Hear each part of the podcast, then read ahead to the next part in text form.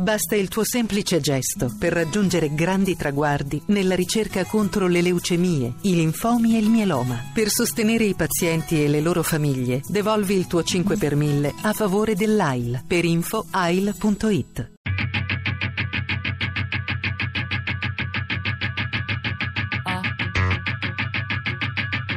Tre soldi. Modello Friuli, il piano per la ricostruzione di Renato Rinaldi e Andrea Collavino. Il vero miracolo incomincia da uno Stato che è stato capace di decentrare il potere economico alla regione. La regione non l'ha gestito in proprio, l'ha delegato ai comuni i comuni sono diventati eh, funzionari delegati della regione, quindi con compiti eccezionali, che già Zamberletti aveva dato eh, al suo tempo, e praticamente eh, hanno dato i finanziamenti alle famiglie. Per cui chi ha ricostruito il Friuli? Le famiglie friulane. L'85% della ricostruzione è fatta dalle famiglie, direttamente gestito dalle famiglie. Questo è il modello Friuli.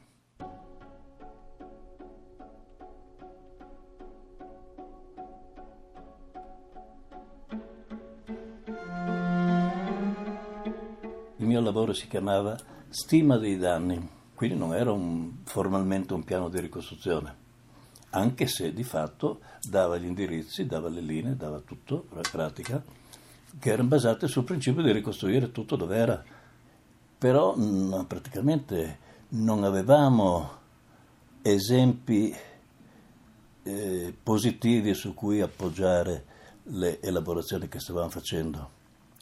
Io però non dovevo fare solo l'edilizia, eh, Danni riguardava tutto, l'industria, l'artigianato, eh, ma compreso l'agricoltura, compreso l'ambiente, eh, le scuole, e non finiva più l'elenco. Eh, infinito, diciamo. No? Per cui l'edilizia era uno degli argomenti, l'edilizia privata, le case, uno dei temi da affrontare. Per cui su quelli sono riuscito a impostare il discorso antisismico. E praticamente mi dava un risultato di quasi mille miliardi di vecchie lire. E allora Comelli, quando ho sentito queste cifre, mi ha detto, ma lei è sicuro di quello che sta dicendo? Che non andiamo a fare brutte figure? A Roma e soprattutto dice non vorrei fare la figura di chi chiede il doppio perché sa che a Roma le danno solo la metà di quello che lei chiede se ha diritto di averlo. Mille miliardi. Nel frattempo eh, la regione aveva finito il suo lavoro e era arrivato a 210 miliardi sullo stesso argomento. Sono 210 miliardi dimostrati edificio per edificio e dice qui invece si lavora di fantasia con questi mille miliardi. E ho detto guardi, l'estimo non è un lavoro da ragionieri, è un lavoro creativo, cioè lei deve stabilire che cosa si vuole fare eh, con gli interventi. Se lei vuole creare le stesse condizioni di insicurezza che c'erano prima, fa la stima che ha fatto lei. Lei vuole rendere antisismico il patrimonio edilizio, si fa con queste cifre qui. Allora in giunta, tra l'altro, erano tutti zitti gli assessori, no? Eh, a un certo punto mi arriva un bigliettino da uno che mi passa da uno all'altro, tieni duro, sono con te. No?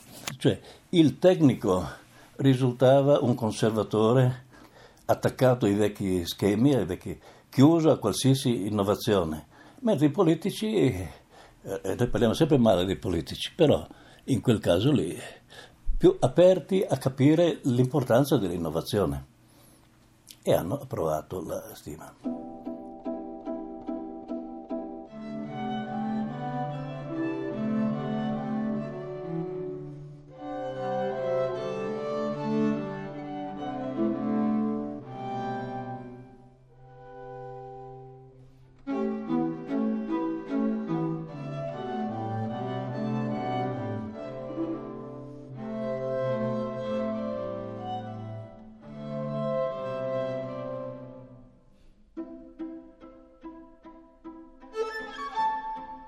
Miei primi lavori scientifici sono fatti sulle teorie dello sviluppo urbano, però sempre in termini duali, sviluppo e sottosviluppo. Avevo familiarità con eh, circoli viziosi di arretratezza e sottosviluppo, diciamo. Per cui, visto l'effetto bellice, mi ero reso conto che se eh, c'è un sistema economico che è stato messo in crisi dalle distruzioni fisiche e non può più produrre il reddito che faceva prima, chiaramente eh, avrà una caduta della capacità di reddito. Adesso dipende da come, con vari interventi interni autonomi suoi o di aiuti esterni, riesce a tornare su e a riconquistare una posizione tendenzialmente vicina all'andamento precedente. Tutto questo buco qui, come lo chiamiamo? Io l'ho chiamato danno di processo, cioè che un danno del sistema economico danneggiato che eh, se la ricostruzione è ottima sarà minimo, se invece è tardiva, fatta male, dove la, eh, anziché aiutare rubano i mezzi pubblici, eh, evidentemente il danno di processo aumenterà. E l'ho calcolato. Per cui per la prima volta è comparso il concetto di danno di processo, eh, per cui al, al settore economico erano dati altri mille miliardi di lire.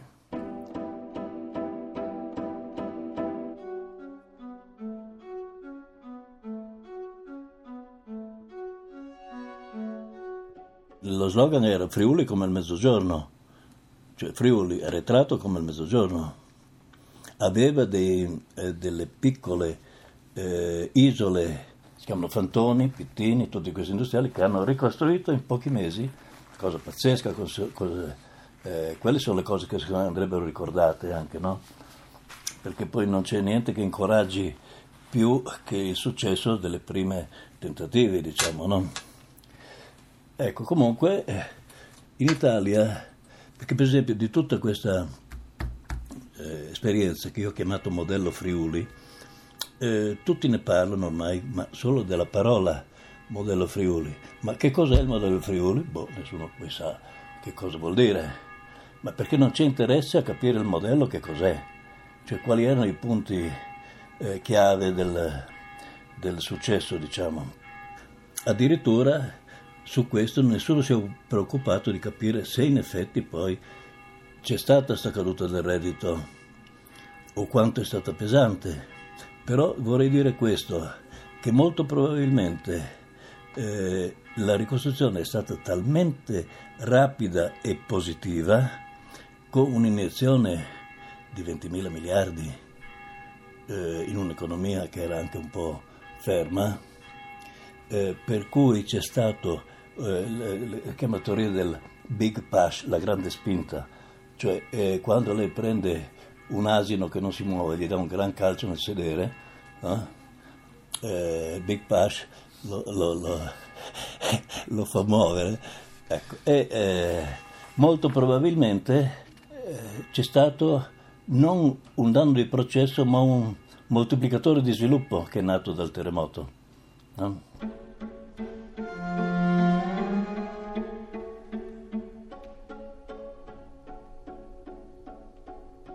Allora anche qui c'è stato il pericolo urbanistico perché nell'esperienza del Friuli Venezia Giulia avevano incaricato la società Tecne di Milano di fare il primo piano urbanistico regionale, questo ancora negli anni 60 e questi avevano impostato alcuni ragionamenti in cui dicevano che regione Friuli Venezia Giulia aveva una zona forte formata dall'asse che va da eh, Trieste, Gorizia, Udine e Pordenone, questa specie di asse centrale, più sviluppato. Una zona povera della bassa friulana, salvo il turismo, e una della montagna, senza neanche turismo quello. Per cui la strategia, secondo loro, era quella di favorire la concentrazione delle forze demografiche, un'immigrazione dalle zone deboli verso le zone forti, quindi come un esempio cardiaco, una sistole, allora, i socialisti tutti la sistole, la diastole, tutti parlavano di cuore, no? eh, per cui c'è la sistole e poi raggiunto lo sviluppo eh, con le zone esterne che saranno rimaste in tonse naturali, eccetera, uno sviluppo che eh, valorizza queste risorse naturali della montagna e del mare. Questo era lo stesso discorso in grande che aveva fatto per il Vaillant, eh, in cui dicevano eh, questa gente di montagna è isolata, non ha una coscienza sociale, assolutamente una coscienza politica non ce l'ha, eccetera, sono degli individualisti solitari che riescono a comunicare solo col bicchiere di vino, per cui è meglio che se ne vadano giù nei centri di fondovalle, lì eh, impareranno la logica della condizione proletaria, eh, acquisiranno una coscienza politica guidati dai sindacati. Eh, questo è scritto, non, non, sono tesi mie, è il piano del Vaillant. No? Ecco, quindi questo era lo stesso tipo di ragionamento fatto più in grande, era che tutta la montagna, la Carnia e le cose terremotate dovevano eh, scendere. Arriva il terremoto, ma guarda come è sempre fatto apposta per attuare questo disegno. Allora immediatamente si sveglia questo ingegnere e dice è venuto il momento di eh, fare l'attuazione della sistole di Astole. Tanto bene non hanno più le case, li mettiamo tutti sull'asse Udine-Pordenone. Dopo la guerra Berlino è stata ricostruita con quel eh, principio lì, rifondazione. No? Questa tecnica dice è venuto il momento di fare questa città nuova eh, sull'asse Udine-Pordenone e lì si potrà fare prefabbricato e in pochi anni noi ricostruiamo tutto. No? Ecco, quindi anche questi erano nemici da combattere se si voleva fare un piano diverso. La tecnica di protezione civile è che eh, il soccorso è sempre in ogni caso un'aggressione nei confronti di chi subisce il soccorso, eh, anche a fin di bene, è sempre comunque un entrare, diciamo, interferire con la sua autonomia, è ovvio. Allora il soccorso deve essere il più breve possibile e tolto appena non serve più. Allora il suo obiettivo è di riabilitare la capacità dell'interessato di aiutarsi da solo. No? Quindi la frase aiutarsi da soli di Bessoi e, e, senza volere è giusta, anzi è concettualmente giusta. E allora qui concludevo, non senza una nota di arroganza etnica, il termine di Bessoi è stato più volte evocato per vantare una presunta capacità tutta friulana di risolvere i problemi da soli.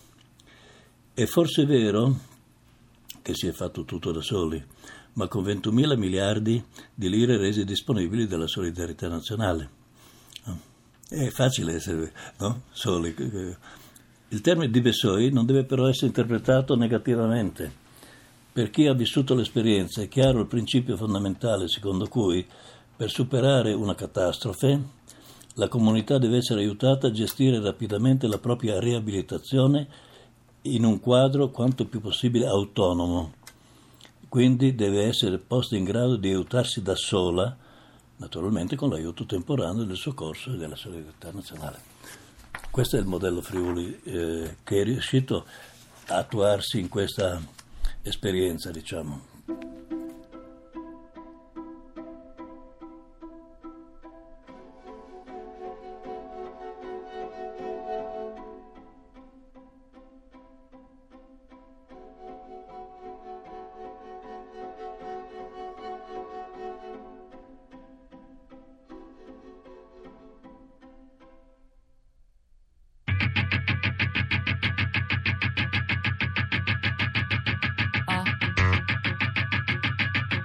Modello Friuli, il piano per la ricostruzione di Renato Rinaldi e Andrea Collavino.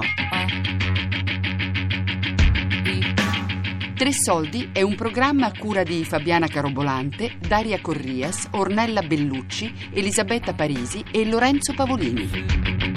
podcast su tresoldi.rai.it.